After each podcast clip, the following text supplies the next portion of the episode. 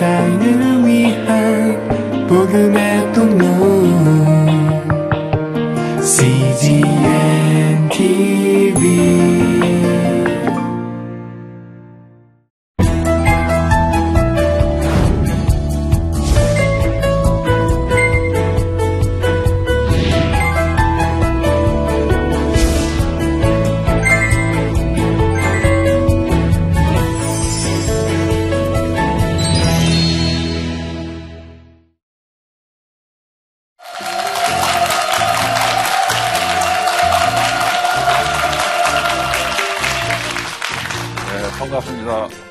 행복나눔 인리오 추진위원장 손욱입니다.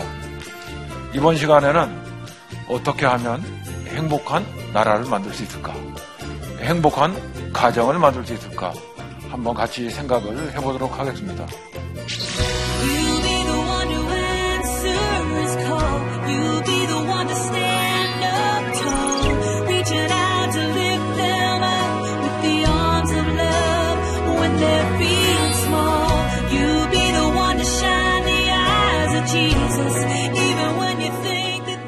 우리나라는 행복도 꼴찌의 나라라고 합니다. 여러분들은 행복하신지 안 하는지 한번 물어볼까요? 오- 오늘 이 정말 행복해 이렇게 생각하신 분 손 한번 들어보실까요? 아 여기 계신 분들은 역시 많이 행복하시군요. 또 우리 가정은 행복해. 불행한 가정이 아니야. 행복한 가정이야. 손 한번 들어보실까요? 아 그렇죠. 그러니까 내가 행복하면 가정이 행복하겠죠. 지금까지 많은 사람들이 생각하기를 이 세상이 행복하면 내가 행복할 거야 이렇게 생각했어요. 그랬는데 해보- 살아보니까 그게 아니고 내가 행복하면 그것이 전파돼서 우리 가정도 다 행복해진다. 그거죠. 그래서 이 어떻게 하면 그 행복해질 것인가 생각을 해보도록 하겠습니다. 여러분들은 하버드 대학이 행복론 강의로 유명하다는 거 알고 계시죠? 행복학 이런 게 나왔습니다. 정의란 무엇인가 이런 것도 하버드가 하고 행복이란 무엇인가 이런 것도 하버드가 합니다. 하버드 대학은 전 세계에서 우수한 학생들이 다 와서 세계가 다 부러워하는데 자살을 많이 합니다. 다 불행해 합니다. 여러분들은 한국에도 카시트에서 자살하는 학생이 한 사람, 두 사람, 세 사람 기억나십니까? 그러니까 이게 뭐지? 행복이라는 것하고 이게 성취, 성공이라는 거하고 뭐가 다른 거지?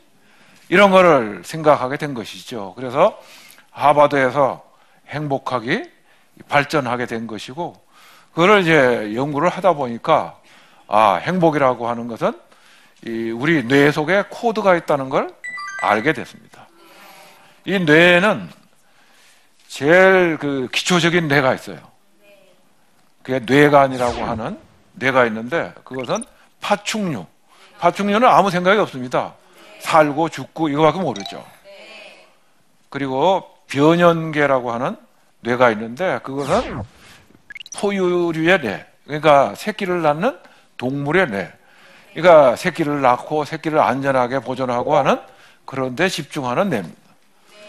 세 번째 영장류의 뇌가 있습니다. 신피질이라고 합니다. 그 신피질은 사회적 성공을 이룬다 하는 것이죠. 그래서 지난 50년 동안 대한민국은 세계에서 가장 가난하던 나라에서 정말 잘 살아보세요 하나로 정말 밤낮 없이 일해왔습니다. 그래서 경제적인 성공을 이루었죠. 20세기 가장 성공한 나라. 원조를 받던 나라에서 원조를 하는 나라로 유일하다. 뭐 이런 얘기를 하고 있는데 행복하지 않다는 거예요. 자살을 제일 많이 한다는 거예요. 교통사고 사망률, 산업재해 사망률, 안 좋은 건 다 대한민국이 1등입니다. 그것은 우리가 성공만 가지고 행복하지 못하다는 걸 뜻하죠. 마지막으로 행복을 좌우하는 뇌가 하나 남았습니다. 여러분들의 앞부분에 전 전두엽이라고 하는 뇌 부분이 있습니다. 이 뇌 부분은 여러분들이 착한 일을 하면 엔돌핀도 세로토닌도 다이돌핀도 만들어내 이런 행복을 좌우하는 거죠. 정신적으로 완성되면 여러분들이 가치 있는 일을 하면 남을 행복하게 해주고 세상을 위해서 무엇인가 도움을 주고 하는 거죠. 근데 지금까지 우리는 경쟁적으로 이 세 번째 내 신피질의 명령에 따라서 열심히 하다 보니까 행복이라는 거를 우리가 잊고 살았다. 그런 거죠.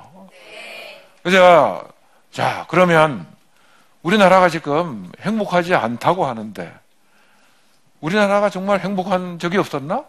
하고 돌이켜 봤습니다. 여러분들은 500년 역사 속에 조선 왕조 500년 역사 속에 가장 행복하던 시절 금방 떠오르는 임금님이 계시죠? 세종 시대. 이 세종은 정말 백성들을 사랑하고 백성들을 위해서 일을 했어요. 저는 세종에 대한 연구를 한 지 20년이 됐습니다. 제가 전사원 선생님을 만나 뵙고 부탁을 드렸습니다. 저는 한자를 모릅니다. 읽어도 어려운 그 글자 해석이 안 됩니다. 선생님은 세종대에 대해서 많은 연구를 하셨으니까 이걸 좀 보시고 세종은 어떻게 했길래 이렇게 행복하고 창의적인 나라를 만들었나 좀 연구해 주십시오.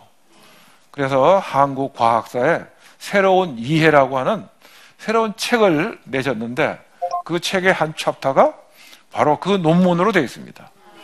저는 1994년 이후에 삼성 SDI, 삼성 종합기술원, 삼성 인력개발원 이렇게 다니면서 늘 하려고 했던 것이 세종이 했던 방식을 따라서 해보고 싶었어요. 그래서 세종식 리더십, 세종식 일하는 방법, 세종식 이런 걸 해온 거죠. 시행착오도 많이 했습니다. 그때 세종한테 배운 것이 세 가지였어요. 하나는 꿈, 꿈을 함께 해야 돼. 이 백성들은 그 당시에는 먹고 살기가 힘들었어요. 새끼 밥을 따뜻하게 차려가지고 어른께 진지상 올려드리고 자식 굶지, 굶기지 않고 건강하게 살아남는 것. 이게 그 당시로는 최고의 행복이었어요. 그래서 세종은 만사 제쳐놓고 농사기술을 개발하고 그리고 의료기술을 개발하고 그리고 여러 가지 관련된 천문 기상학을 연구해서 농사에서 최고의 나라를 만들자. 그렇게 생각을 한 겁니다. 그 세종대 만들었던 많은 기술들이 다 농업에 관한 것입니다. 전문 기상학도 그렇고 시간을 재는 것도 그렇고 그렇죠. 이 수표를 만든다든지 치고기를 만든다든지 다 그, 그런 것들입니다. 농사 기술을 알리려니까 금속 활자가 있어야 되고 책을 뽑아서 많이 나눠줘야 되고 예, 그런 것들이죠. 세종의 생각은 끊임없이 백성들을 행복하게 하는 꿈, 그걸 하기 위해서 왕이 가지고 있는 모든 지식, 힘, 권력 다 나눠줍니다. 나눔으로 꿈을 함께 하는 것이죠. 그게 첫 번째입니다. 두 번째, 이 세종이 하는 방식은 돌아다니면서 칭찬을 하는 겁니다. 세종의 조선왕조실록 세종편을 보면 세종은 끊임없이 칭찬합니다. 칭찬하는 방법이 상을 주는 방법도 있고 회의를 하고 나면 마지막에 이렇게 얘기합니다. 오늘 이 안건은 황희가 제안한 대로 하자. 오늘 이것은 허조가 얘기한 대로 하자. 허조와 황희 얼마나 기쁘겠어요. 왕이 자기가 한 거라고 얘기하지 않고 황희가 하자도 한다. 이렇게 얘기해 주는 것이죠. 그것이 세종식 칭찬입니다. 그 세종은 칭찬으로 뭐라 할까요? 이 안에 있는 신바람, 창의력, 이게 마음껏 솟아나는 그런 시대를 만들었어요. 그세 번째, 소통, 토론을 하는 겁니다. 경연이라고 하는 왕실 토론회를 합니다.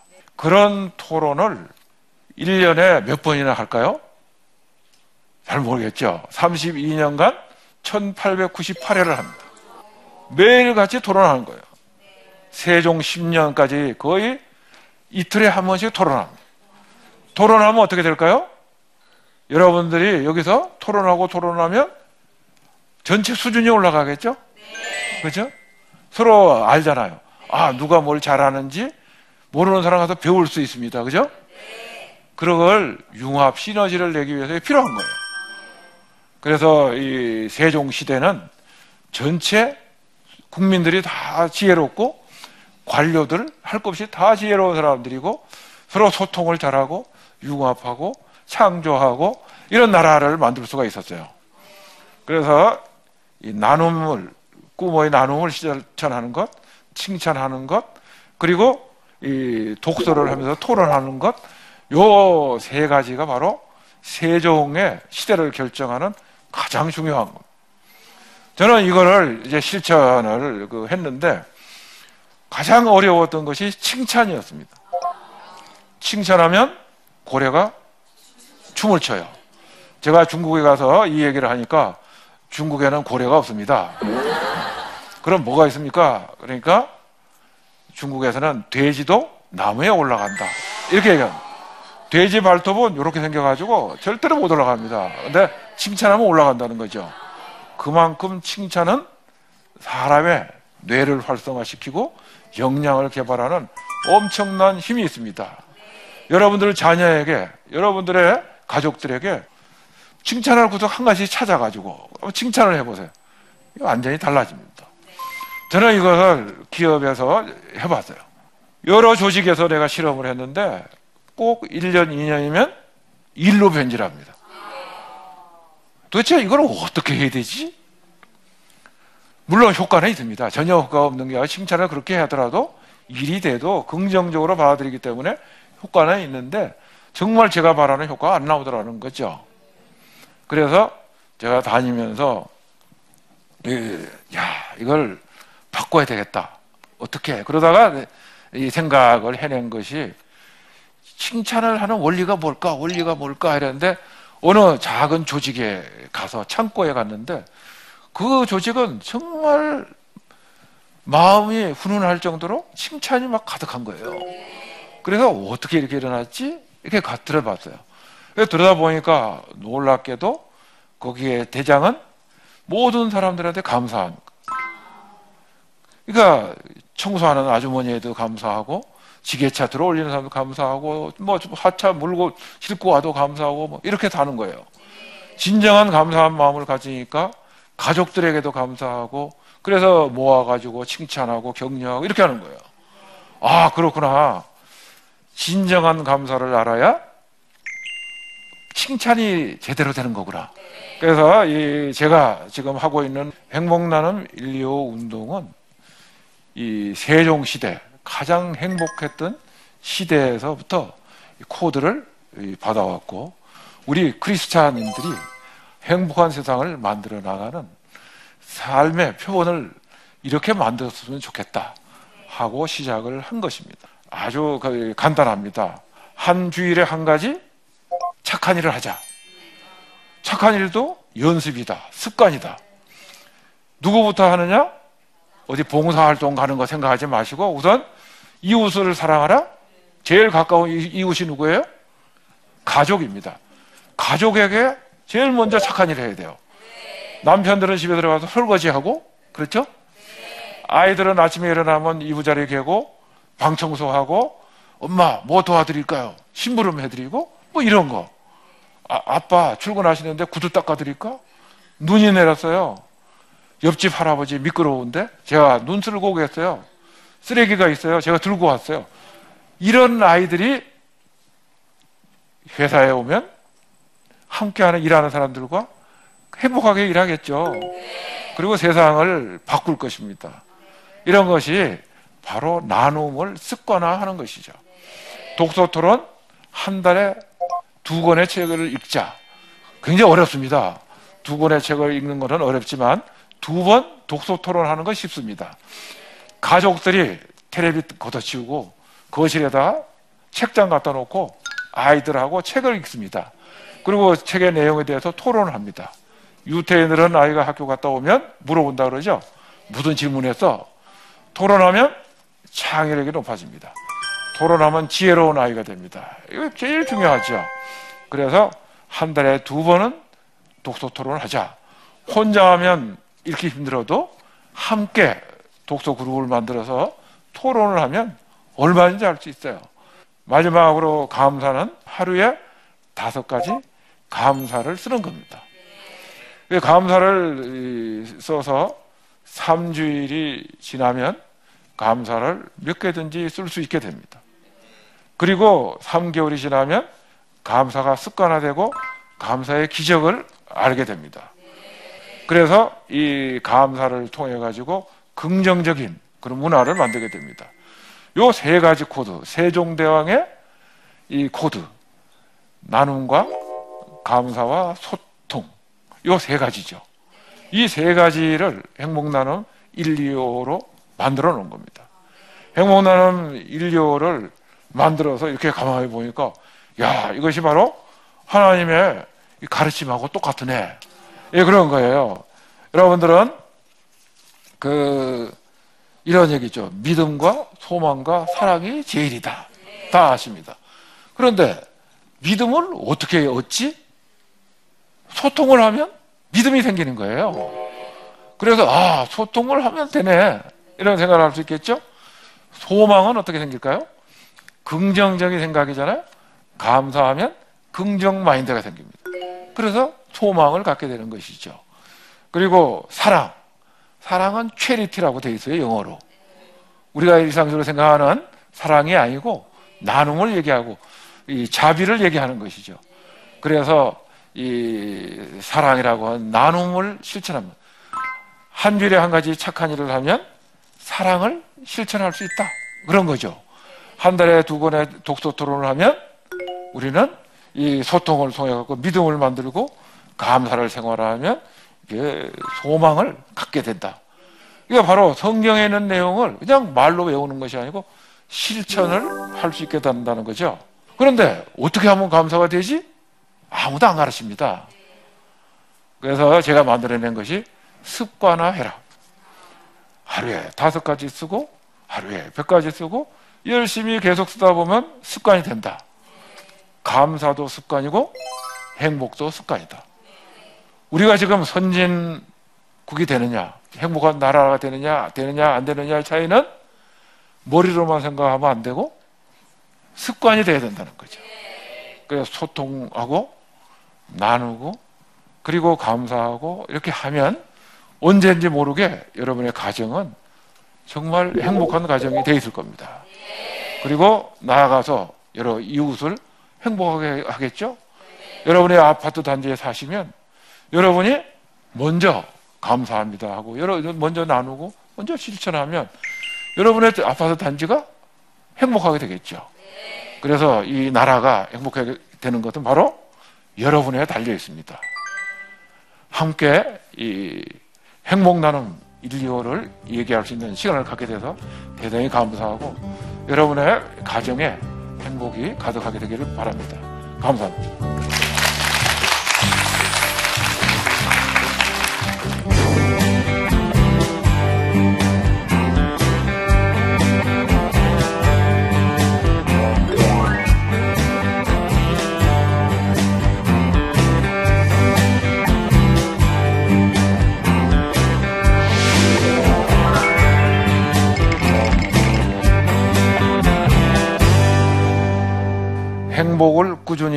누리기가 어렵습니다.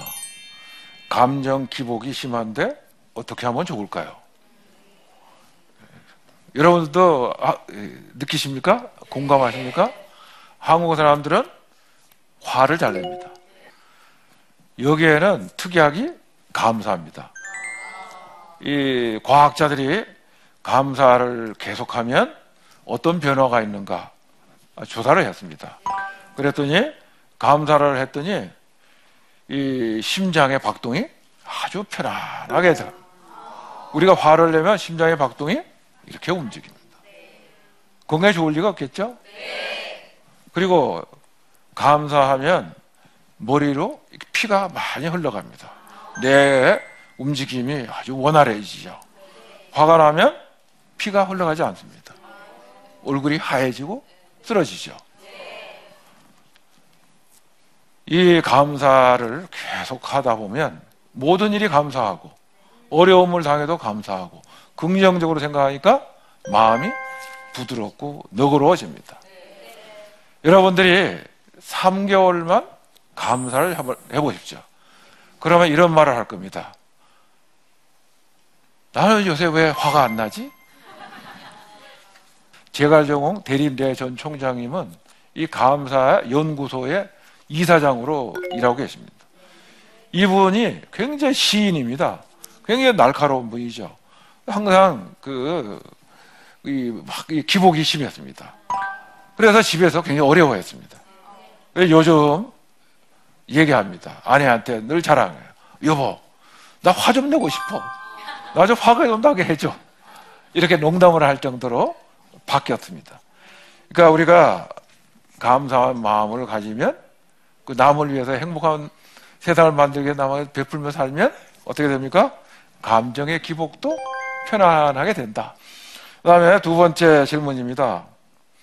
행복하다가도 자꾸 비교하다 보면 실망하게 되는데 좋은 방법이 있을까요? 아, 이것도 답이 바로 이 행복이죠. 행복이라는 게 뭘까? 여러 가지 정의가 있습니다. 그 정의 가운데서 가장 핵심적인 답은 행복이란 가진 것에 만족하는 것이다. 남하고 비교하면 안 되는 거죠.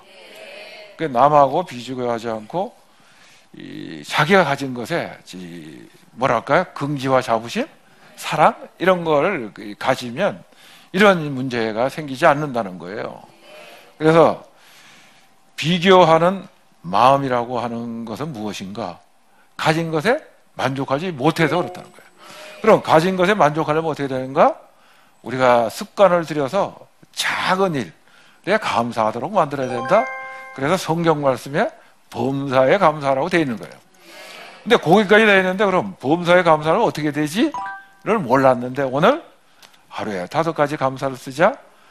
그리고 어머니에게 감사 100가지 쓰고 아버지에게 밖에 써보고 형제간에도 써보고 친척에게 써보고 이렇게 해서 여러분들이 행복한 크리스찬이 되시고 그러한 행복한 가정을 만드시고 그렇게 되면 이 대한민국이 행복한 나라가 될 것이다. 이렇게 생각을 합니다. 함께 해주셔서 대단히 감사합니다.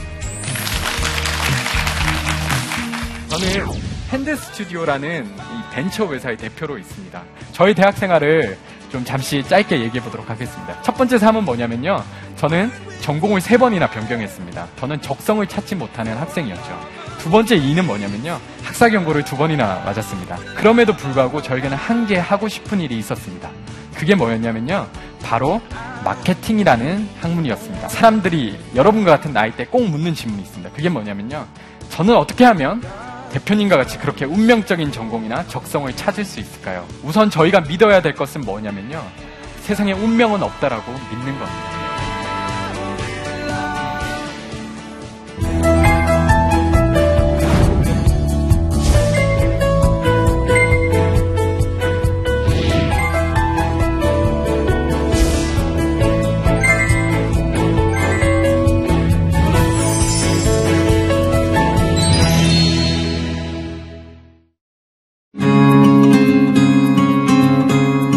여러 기독교 방송이 있는데 왜 CGN TV가 필요할까요?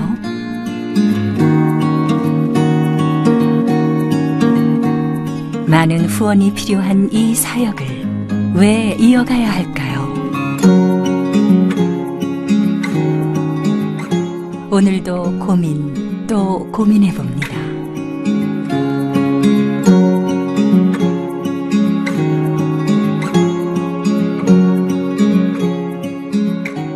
사님의 웃음 그리고 눈물까지 작은 도움이 될 수만 있다면 CGN TV의 존재 이유 충분하지 않을까요? 온 누리의 복음을 땅 끝까지 CGN TV와 함께 땅끝 선교사가 되어 주세요.